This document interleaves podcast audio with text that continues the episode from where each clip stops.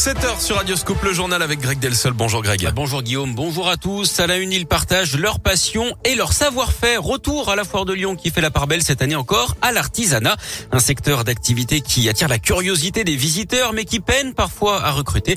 Alors la chambre de métier et de l'artisanat a lancé l'atelier des artisans. Un stand qui met en valeur ses professionnels à travers des démonstrations et des dégustations tout au long de la semaine. Anne-Claire Pinazza est en charge de l'organisation du village des artisans. L'idée de ce stand, c'est que ça soit vraiment une sorte de carrousel des artisans avec euh, à la fois des jeunes créateurs hein, qui viennent tester le concept Foire de Lyon une journée pour proposer à la vente euh, soit leurs produits, soit proposer éventuellement des ateliers. On va avoir par exemple un atelier tricot là cette semaine.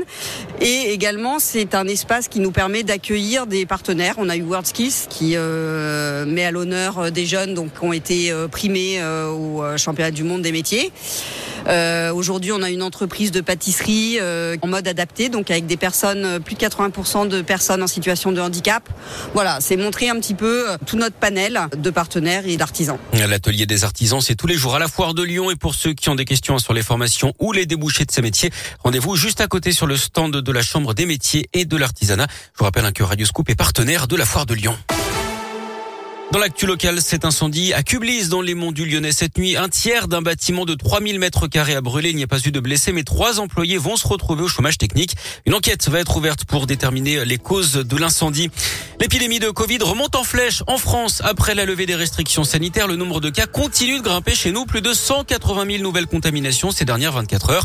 En revanche, le nombre de personnes en soins critiques diminue. Les hospitalisations stagnent. De son côté, l'Organisation mondiale de la santé déplore que des pays ont levé trop brutalement leurs mesures anti-Covid. Parmi eux, la France, mais aussi l'Allemagne, le Royaume-Uni ou encore l'Italie. Une grosse prise dans l'agglo lyonnaise. Un homme en scooter a été arrêté à Vaux-en-Velin près de Lyon avec une très grosse somme d'argent dimanche soir. Ce garçon de 23 ans avait sur lui 300 000 euros d'après le progrès. Il s'est rebellé hein, lors de son arrestation et a blessé deux policiers. Une enquête est en cours pour déterminer d'où vient cet argent. La piste du trafic de stupéfiants est privilégiée. Les suites du saccage de l'école maternelle de Trévoux près de Villefranche le week-end dernier. Six classes avaient été dégradées. L'établissement n'avait d'ailleurs pas pu ouvrir ses portes lundi. Hier, deux auteurs ont pu être identifiés par les gendarmes d'après le progrès. Les autorités qui invitent leurs complices à se manifester via un message diffusé sur les panneaux de la commune. Un homme de 20 ans condamné à 3 ans de prison ferme dans la Loire pour l'enlèvement à l'agression sexuelle d'une fillette de 11 ans. C'était il y a un an dans le centre de Rouen. Il avait invité la victime qui souffre d'une déficience intellectuelle à le suivre. Ils avaient été retrouvés dans une chambre de la commune du Coteau en pleine nuit.